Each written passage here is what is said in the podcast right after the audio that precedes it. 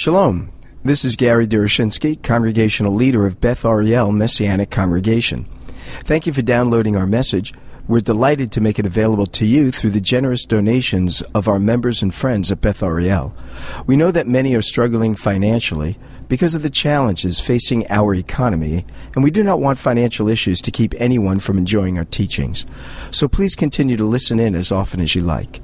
But if our presentations have been beneficial to you, and you are able to provide a financial donation to Beth Ariel, whether large or small, would you prayerfully consider sending a gift in support of our ministry? You can donate online through our website at bethariel.org. That is spelled B E T H A R I E L dot org. Also, please remember to pray for us that we would be responsive to the Lord's guidance as we reach out to the lost sheep of the house of Israel in the greater Los Angeles area. Thank you, and I hope you enjoyed this message. And we've been talking about the Lord's Prayer because we want to be a praying people. And it was prior to him sharing these words that his disciples came, according to Luke chapter 11, after seeing him pray. They came to him and they said, Teach us to pray like John. Teach us to pray in the very same manner in which you have been praying. And the way which the Lord responds is a matter in which He wants to ignite a relationship with God. The issue here is not so much just praying, but what the purpose of prayer is, which is to cultivate a relationship with God so that we might gain His perspective and that we might develop a genuine connection with the God of the universe. He tells us that when we pray, this is what we should pray in verse 9. This is how you should pray. It's a model of how we go about praying. He says, Our Father in heaven, hallowed, sanctified be your name. Your kingdom come, your will be done on earth as it is in heaven. Give us today our daily bread and forgive us our debts as we also have forgiven our debtors. And lead us not into temptation, but deliver us from the evil one. And some of the not as uh, worthy manuscripts. It concludes, For yours is the kingdom and the power and the glory. I just love the phrase, forever and ever. Now, when we think of this prayer, it's really in two parts. So we can sort of hang our hat on what's going on here. It's really in two parts. There's a vertical part and there's a horizontal part. There's a part in which we address God about God, there's a part in which we address God about others, ourselves and others. It's no accident that when Messiah instructs us, the first part is to think about God. Things have to be right with God in order for our prayers and our lives to be right with others. So we have to have things in order vertically if we're going to have things in order horizontally. And that's what the prayer does. In fact, it's interesting because when we think of praying, we think of asking for things, and there's nothing wrong with asking for things, but asking for things follows on acknowledging our God. The first step is God, the second step is us. The first step is Him, the second step is others. We can think about our needs and others, but we need first of all to think about Him and to connect ourselves with Him. We need His perspective on things. That's why He says, Pray thy will be done. We need to know His perspective on what is transpiring and to be submitting ourselves unto Him for whatever His purposes are. Someone has said the Lord's Prayer is a prayer to the Father. And in these two sections, we can say we pray to the Father about Him. We pray to the Father about the Father. In the second part, we're still praying to the Father, but now we're praying to the Father about others, and particularly those others who are also members of God's family. Because he says, Give us this day our daily bread. And he's already been telling who the us is. The us are the disciples who are to be in prayer. These are the ones who are children of God, our Father. So the us, that's not to say we can't pray for the lost around us, we can't pray for the world's needs around us. I'm not suggesting that. But the Lord's Prayer is a little tighter than that.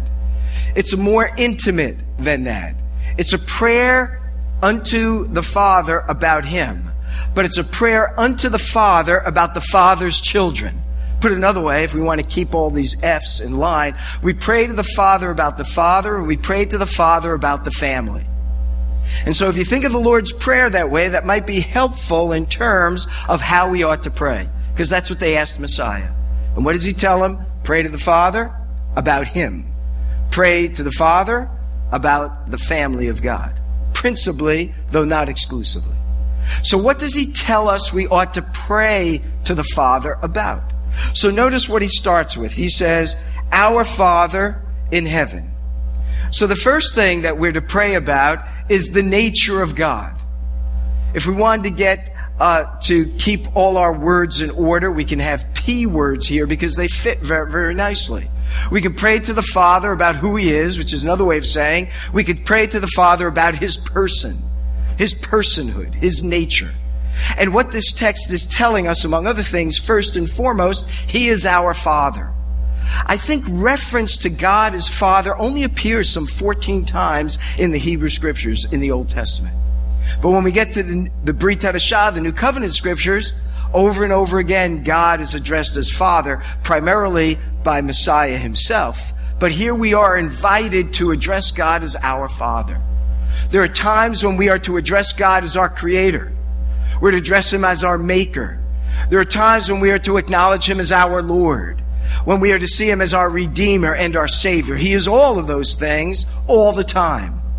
But what Messiah wants us to do is to cultivate an intimate connection with God, where we see him as our Father who is in heaven. Paul gets even more intimate, if I dare say it, than Messiah himself, because in Romans 8 he says we can cry out to him as Abba, Father. We can speak of him as our dad and we can come before Him like a child would come to a good, wholesome, loving Father. And so the first thing is we want to acknowledge in our prayer the nature of God. We want to praise Him. In other words, this is why I said before, this is a moment of adoring our Lord. This is a time when we can present our words of adoration before God. And we are to come before him and say, Our Father who art in heaven. Now, when Yeshua makes reference to him as being in heaven, he doesn't mean to speak locally, in a localized manner, although it is true. God is everywhere. He's, um, he's omnip- uh, omniscient or he's omnipresent. He's everywhere. But there is a sense in which when we speak of him being in heaven, he's over everything as well. He not only is present in everything, he is over everything. It's another way of saying God is in control of everything. God is sovereign then. So when we come before God and we say, Our Father who art in heaven, we are acknowledging that He's in control of things. And when we fail to recognize, and I fail to recognize this reality uh, quite often, more often than I would like to admit. When we fail to acknowledge He's in control of everything, we're not honoring God as He ought to be honored. When we complain about how our life is going, what we are saying to God is, You don't know what you're doing. You're not really in control. Our faith is being weakened. And therefore, we are losing ground in our intimacy with God. And that's what Yeshua is concerned with. He's concerned that we have a dynamic, genuine relationship with the living God, not just praying words. He's concerned that these words are genuine to our hearts. And so, if we're saying, as he's telling us, and we're to acknowledge him within the fullness of his person and all these aspects, all of these attributes, all of these characteristics of God, it's in that acknowledgement that we gain a new perspective on our own experiences. Because now we see our experiences in the context of an almighty God, a God who is in heaven, above everything, and in control of all that is. It puts us in the right frame of mind about what's going on in our lives. And when our lives are sort of out of sync, not going the way we like them, in a manner in which we just don't understand, we remember our God is a God who is over and above all things and in control of all things. When God commands us to do certain things, be anxious for nothing is an imperative. Yeshua tells us also, He knows every hair on our head. For some of us, it's not a problem. It's simple. But for others of us, as mine's growing out, as others of us, we keep him on his toes. But he knows every aspect of our lives because he is the God who is in heaven.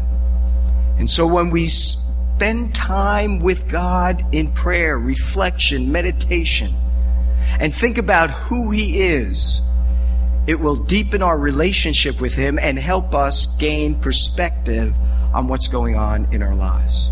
Now, if I go through the rest of this prayer in this manner, we'll be here for a couple of days. But let me just move on here to what else he tells us. Not only are we to acknowledge our Father who is in heaven, but hallowed be your name. We are to be ones that set apart God from all others. We're to set apart his name. That is to say, the fullness of character. We do that by acknowledging, as I just said, what we're going through in light of who He is. But think a moment about the names of God, and there are all kinds of names of God. We can't think about them all, but think about some of them. For example, at the very first name of God in the Bible is Elohim. You know, in the beginning, Bereshit bara Adonai, uh, Bereshit bara, uh, in the beginning God created, uh, Et HaShemayim ve'et ha'aretz. In the beginning God created the heavens and the earth. And the word is Elohim, the first word name for God that we're given. And what's interesting about the name of God Elohim is that it is a plural noun. So the other day I was up in Santa Clarita. We were talking about the law, the Tanakh, the law, Torah, the prophets, Nevi'im, and the writings, the Ketuvim. When you add the im ending, I am, if we transliterated it, when you have the im ending, you have a plural noun. So ketuvim is writings. Comes from the Greek uh, Hebrew word katav, which means to write. Or nevi'im comes from the word navi, prophet, prophets. So when we have El, that's the singular name for God. El, like Beth El, the house of God. Uh, El Elyon, God Most High. But when we have Elohim, it's God's plural. So whenever you read about false gods, it's the word Elohim. But whenever Elohim is used for God, the interesting thing is there's always singular verbs. Now, I don't know about much about Spanish. I need to know much more, but I think this is true, and probably many other languages. But when you have a noun that is modified, say, by an adjective or a verb, the verb form has to match the noun that it's connected to, right? So when you say Elohim, is that Spanish too? Thank you, Andrea. Uh, when you have Elohim, you have to have a verb that would tr- literally translate, they created. But in Hebrew, what you found, bara, is the third masculine singular, he created. So literally, Genesis 1 says, in the beginning, God's, he created the heavens and the earth. See, it doesn't make sense grammatically, but it makes perfect sense theologically. And so that's what the writers have to choose between. The New Testament does similar, by the way, with the word spirit.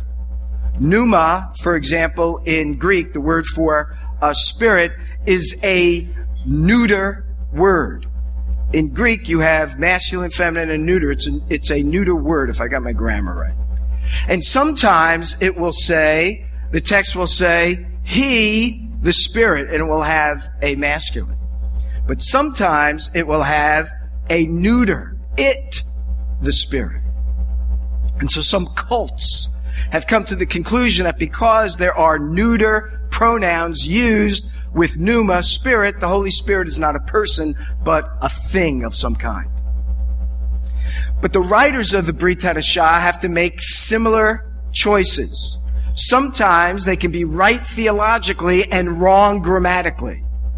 So they have he pronoun with a neuter word spirit or breath or wind. Sometimes they write grammatically correct and they're wrong theologically. It, the spirit. So we determine things not purely by its grammar, but by its context. So just with regard to the spirit, we know that the spirit of God is a person. because it says, grieve not, among many things, the passage says, grieve not the Holy Spirit in what is it, Ephesians or, or Galatians. Grieve not the Spirit by which you were sealed unto the day of redemption. So the question is, if the Holy Spirit is a thing, how do you grieve a thing? I used to say to my students when I was teaching on this, and I want everyone to get up out of the chair and I want you to grieve your chair. Make your chair really angry or frustrated with you. And you can't do that because you can only grieve persons. Only persons can grieve. And so the Holy Spirit can be grieved. Why? Because he's a person and not merely a thing. So back to Elohim. Elohim is a plural noun. And when it is used, it denotes God more, more often than not with regard to his power and his might. In the beginning, Elohim created the heavens and the earth. So there's this creatorship, this power aspect of God that seems to be connected with that particular name of God. But another name for God that's really kind of cool to think about is the name El Elyon, God Most High. First time that name appears is in Genesis 14 when Abraham rescues Lot. And after he rescues Lot, he comes down into Israel, comes to Jerusalem, and he meets up with Melchizedek, who is the king priest of El Elyon, God Most High. But what's really kind of cool about El Elyon is it appears again, Moses uses this word not only in Genesis, but in Deuteronomy. And in Deuteronomy chapter 32, we are told that when God set the nations, and assigned nations to various geographical regions. And the word that Moses used when he makes reference to God is El Elyon. God Most High, El Elyon. He said when El Elyon assigned various geographical areas to the nations, he did so in accordance with where he would establish his people Israel. In other words, God gave the land of Israel, the land of Canaan, the land of Canaan, some say Canaan, to the Jewish people. And once he made that assignment, all other nations were given the lands around it. But the land of Israel, we're told, was reserved for the Jewish people. In other words, El Elyon, God Most High, seems to be parallel to our Father in heaven, denoting the sovereignty of God. And therefore, He can set the nations wherever He wants. He can choose whatever nation He wants for Himself, which He did by choosing Israel. In other words, God has the prerogative to do what He wants. And there's no one that can stay his hand or have him do differently than his own intention. And so when we think of the name of God, El Elyon, we're saying, God, you are sovereign above all others.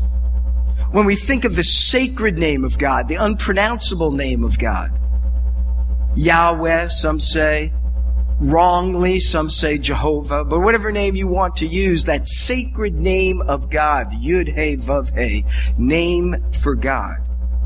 I think, though I could be wrong, but I think principally attached to the sacred name of God is the idea of God as Redeemer. It is that sacred name of God that is first introduced to Moses when he's on Mount Horeb and he sees the bush that is burning and is not being consumed. The Lord tells him to come forward, and as he does so, he's told to take off his sandals because he's standing on holy ground. And what does God tell him? He tells him, You are to go to Pharaoh and say, What? Let my people go, which is another way of saying, I've come to redeem my people. I've come to rescue them out of the hands of the Egyptians. So this is the name. You say, well, who should I tell them, the elders of Israel, is, has sent me? And he says, Tell them the sacred name of God is what is pronounced, although we don't know how to pronounce it today. But the sacred name of God being pronounced by God, he said, Tell him Yahweh has sent you, the one who is the great Redeemer of all. Because he's come down to redeem his people. There's so many other names we could think of. Isaiah 9 6 has four or five of them, right? Wonderful counselor, mighty God, uh, everlasting Father, Prince of Peace. We could talk about all those names of God. And perhaps the most wonderful name of God to us. As the, exactly, as the scriptures say, you know, if you know his name, you know, what can you tell? What is it in book of Proverbs or whatever? Kiss the son lest he be angry. Well, what is his name if you can tell? It is Yeshua HaMashiach. Yeshua the Messiah. When we think of the name Yeshua, of course, we think of him as Savior. If we're going to hallow the name of God, it means that we acknowledge these truths that are revealed through his variety of names and we live in light of them. You want to hallow the name of God, you need to acknowledge him as Redeemer. Otherwise, you're not hallowing his name. You want to hallow the name of God? That means we accept His sovereignty over our lives as El Elyon. We want to hallow the name of God as Elohim. That means we acknowledge He is all powerful and can do over and above anything we might think or ask. We want to acknowledge Him as our, as, uh, hallow His name. That we, that means we acknowledge Yeshua and we cry out for His mercy and grace that we might be saved. And then we are setting apart God from all other gods. Think of the names of God and then think, do I live my life in light of the characteristics that His name reveals? And when you do, you are hallowing His name. You are separating Him from all others. It's not enough to say, hallowed be your name. It comes through our actions and our thoughts and our attitudes in light of the kind of God it is that we serve. And then he tells us not only do we pray to the Father about the Father's person, but we pray to the Father about the Father's program. And that's why he says, Thy kingdom come. Now, whenever the word kingdom is used in Scripture, it always means the millennial kingdom. It always means the kingdom on earth. It's never used for some non substantial, if we can call it that, kingdom. It's never an abstract concept, although it is true that wherever the king is present, something of his kingdom is made manifest. That's why he said, the kingdom of God is among you. Because as long as the king is present, something of the kingdom is manifested as well. But Yeshua is telling us all that God has in mind to do has not yet been done. Otherwise, we wouldn't need to pray, Thy kingdom come. There's more that he has in store. Now, if you think of the scriptures, you think of history, all you need to do is think of four eras, four moments, four acts, if you will. It's very simple to think about what God is up to when we sort of take history and put it into the grid God has outlined. And here is that grid, just four points. There's the point of the moment of the era of creation. There's the moment of fall. There's the moment of redemption, and there's the moment of restoration or consummation. That's it. That's the Bible. That's history. There's a point at which things started, the creation. There's the point at which the things that God started went awry, that's the fall. There is a point at which God is doing something about when, what went awry by providing redemption. And there's a time at which that time of redemption will come to fruition and the time of consummation will occur. We are living in the moment of redemption. That's why Peter says the reason why the Lord hasn't returned soon is that he's not willing any should perish, but that all should come to repentance. We're in a moment of redemption where God is making a spiritual correction for the spiritual fall that had occurred many generations ago. But there's coming a time when he's going to make a correction not only to the f- spiritual aspect of things, but the physical aspect of things. That's the consummation of all things. Most of history is redemption. Think about this. Just two chapters are devoted to creation. Six days is all it took. It's amazing to think about. Boom, it's all here in six days. Look at how much time it's taking in order to bring redemption to our world. Thousands upon thousands or more years. But creation, six days. Just a short two chapters. Now, we don't know how much time elapsed between the creation and the fall. Could have been thousands upon thousands of years. Who knows? We don't know. But the fall then is recorded for us in one chapter, chapter 3. That's it. The rest of the Bible, through the majority of the book of Revelation, is all about redemption. And it's the last two chapters that are about restoration. Now think of it this way Messiah is to come twice. First time for redemption. That's what we've seen. Second time for a moment of consummation and restoration. so when we think about what God is up to, just four things you need to think about. It's the creator, the fall, redemption, which is what he's up to, and the restoration of all things when he returns. When we pray, thy kingdom come, we're praying, Lord, would you bring about the restoration of all things? It's no accident that the scripture ends with that prayer. John prays, even so, come Lord Yeshua. Come quickly. That's how it ends. In fact, if you look at the, the Hebrew scriptures, there's a real problem with the Hebrew scriptures, no matter how you organize them. The Christian Bible organizes the books differently than the Hebrew scriptures, but it doesn't matter. Whichever organized manner you accept, there's a real problem with the Hebrew scriptures. From a Jewish point of view, it ends with the book of Chronicles. And when Chronicles ends, it says, let us go up to the land because it ends with Cyrus giving permission for the Jewish people to return. So it says, let us go up to the land. And of course, the question is, for what purpose? Why? I mean, that's where it ends. And so where do we go from there? You know, it's 536 BC, you know, BCE, whatever you want term you want to use. That's 500 years before the time of Messiah. Where do we go from here? And the Hebrew scriptures leave us, leaves us flat. It leaves us saying we need more to finish the story. The story's not over. Or if you like the Christian Bible, it doesn't matter. The book of Malachi, it says, I will send you Elijah the prophet before the great and terrible day of the Lord. He will turn the fathers to their children, their children to their fathers. Okay. So when does that happen? You know, it just leaves you empty.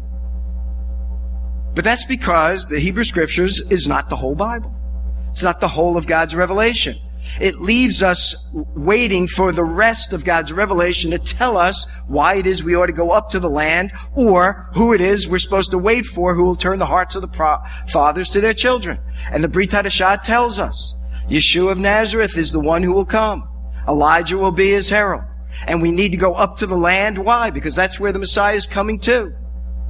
And so it is the book of Revelation that ends the story for us. Otherwise, we're left with, well, let's just go back to the beginning and see if we missed something. The point is when we pray, Thy kingdom come, we're praying, establish your kingdom, bring a conclusion to all that you have intended and bring about the fullness of your promises to your people Israel, to David, to whom you said you would have a son to sit on his throne forever and ever. We need the son to come in order to fulfill this promise to David. We need the son to come because the Lord had promised a land, a geographical area to the Jewish people which they've never inhabited its entirety of. And so we need the Son to come to fulfill the promise to Abraham and his descendants.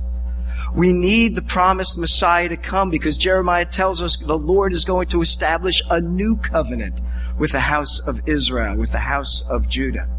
A new covenant whereby the law will not be something we have to live up to, but something that will be implanted in our hearts that's made manifest by the working of the Spirit of God that enables us to live as God would have us to live.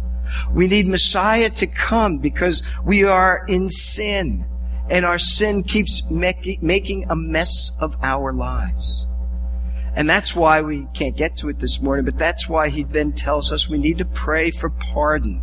Forgive us of our sin. That's the whole problem that we struggle with. There it is, the fall. Creation, the fall. That's our problem. Ultimately, that's our problem of everything. It comes right back to the fall and to our sin. We need Messiah to come to bring redemption and completion from the effects of the fall and the effects of sin on our lives. And that sin is so pervasive. I don't know if I mentioned before or not, but there are five different words in the Brit Hadashah, the New Covenant Scriptures, that are translated sin because sin occurs in a variety of ways. So, for example, there's the word hamartia, which is the word that means to fall short. I used to translate it as missing the mark. The Hebrew word chata is more like that, missing the mark. But the Greek word is not missing the mark so much as falling short. I used to say it's sort of like an archer, you know, he shoots the arrow and one of the arrows doesn't even hit the target. You know. Another one hits it far out. Some of us hit it pretty close, you know. Like James says, if we keep all the law but miss one, we're guilty of it all. Some of us get close. But you know, the Greek word doesn't mean that. It means that when we fire the arrow, the arrow doesn't even get near the target.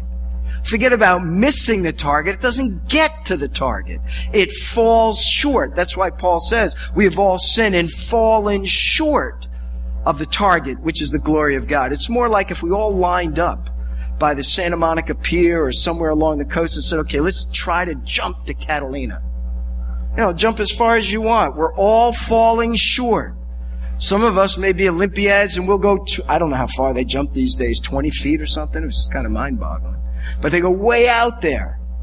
But it's still, you know, an, an infinitesimal distance from Catalina.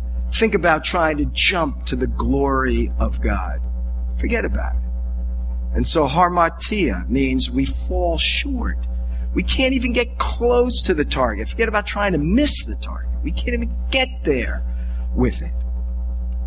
There are other words as well. There's the word anomia. Nomos is the Greek word for law. Ah, before it is no law. So anomia is like lawlessness, rebelliousness, just doing whatever it is we want to do without any regard for the laws of God. Sometimes our sin is, I don't care what God says. I'm not doing it. It's lawlessness. Sometimes it's simply we go about our lives and no matter how hard we try, we just can't jump to the glory of God. We fall short of it. There are other words. For example, a word that means uh, to step over the line. It's sort of like you walk uh, n- near a neighbor's lawn and they're planting seed or whatever, and it says, "Don't step on the grass," you know, and you sort of you say, you know, and you just a little step, you know, it's like stepping over the line. You know, it's falling short, rebelling, stepping over the line. There's another word that simply means to sort of slip.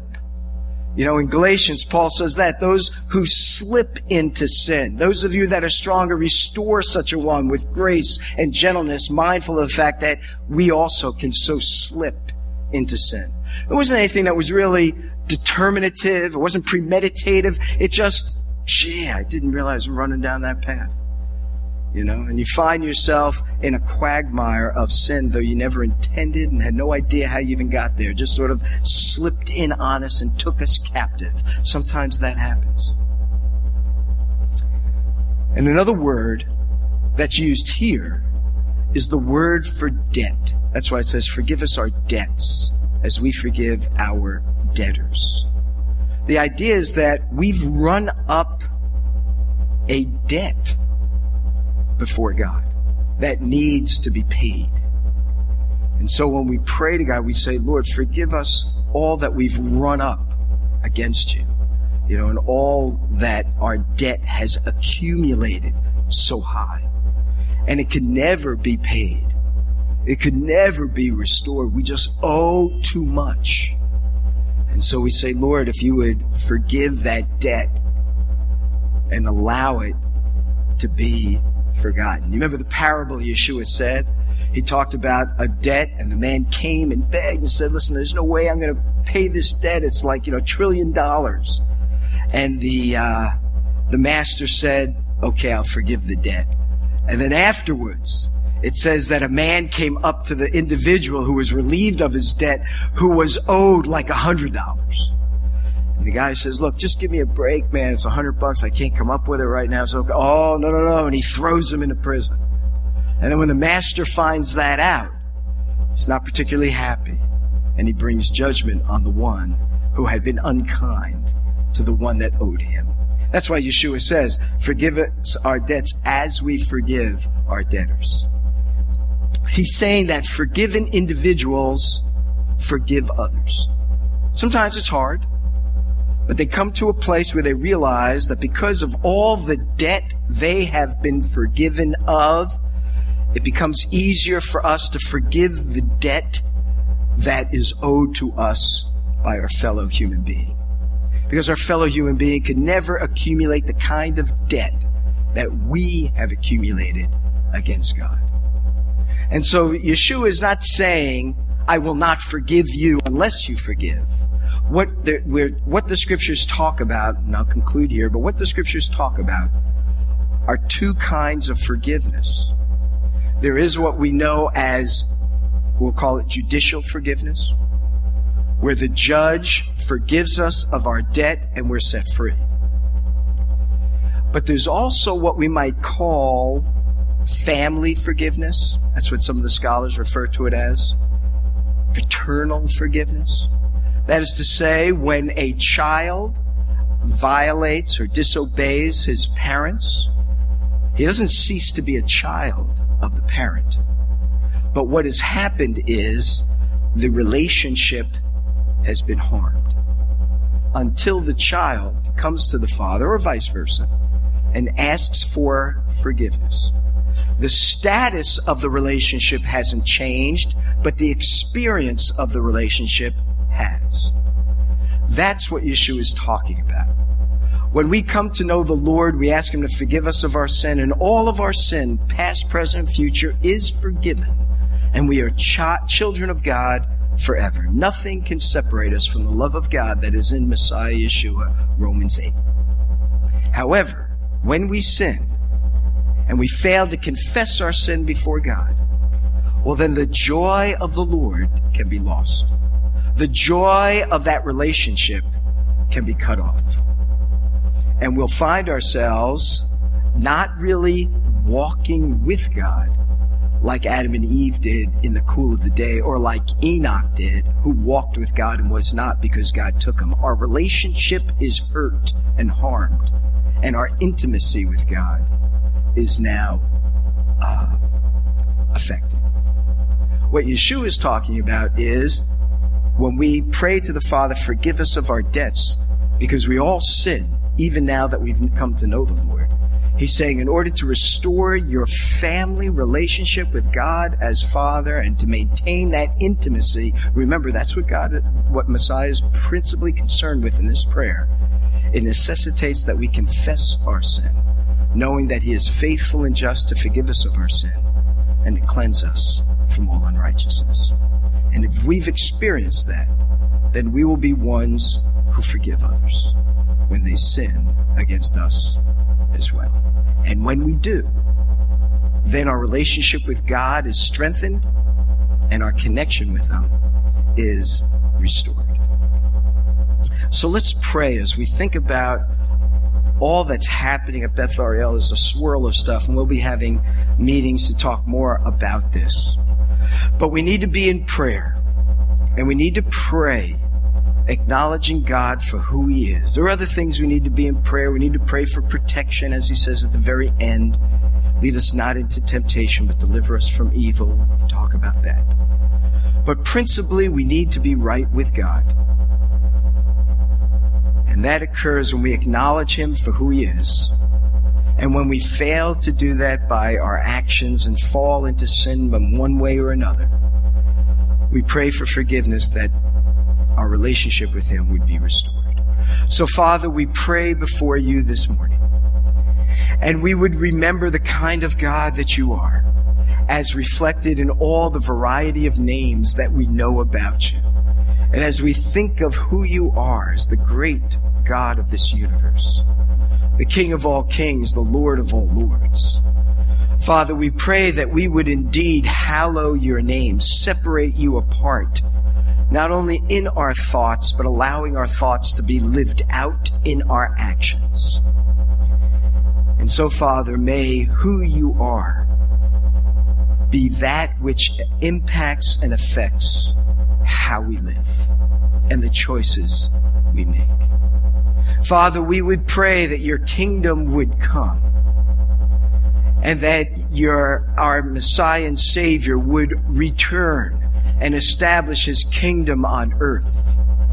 May you open the hearts of your chosen people because they need to call upon you in order that you would return. They need to say, Blessed are you who comes in the name of the Lord. So might you move upon your people. Might you use Beth Ariel among the Jewish people here in Los Angeles and all of the churches in this greater LA area to be a catalyst in planting seeds and opening hearts to the truth of who Messiah is. Father, may we, we be ones that are submissive to your will. And your word teaches us what your will for us is. Once, when your son was asked, What must we do to do the will of God who sent you? He said, To believe on him whom he has sent. So we know one of your wills is to believe your Son in everything that he has said and everything that he has done. So, Father, we pray that we might trust you with our lives as the great sovereign God of the universe. Bring to bear in and through us what your will is for us and not what our desire might be for ourselves. And so help us, Lord, to be submissive to where you lead, how you guide and to your call. And then, Father, we pray, even as we thought about your great redemptive grace, that, Lord, in calling out upon your name, confessing our sin before you, we can be forgiven and we can be free. And so I pray that we might be ones who do that. And in experiencing your forgiveness, might we be ones who forgive others. And there are some experiences that we've all shared that make it really hard to forgive. So, Lord, may you work on our hearts in your compassionate and gentle way to bring us to that place. And in doing so, Lord, might we attribute all praise and glory to yourself. Thank you for listening to our message. We hope that it serves to encourage you in your walk with the Lord and your service to Him. Do remember us in your prayers, and if you are able to provide a financial donation to Beth Ariel, whether large or small, would you prayerfully consider sending a gift in support of our ministry? You can donate online through our website at bethariel.org. That is spelled B E T H A R I E L dot org. Thank you again, and may our Heavenly Father richly bless you as you continue to follow Him. Shalom, shalom.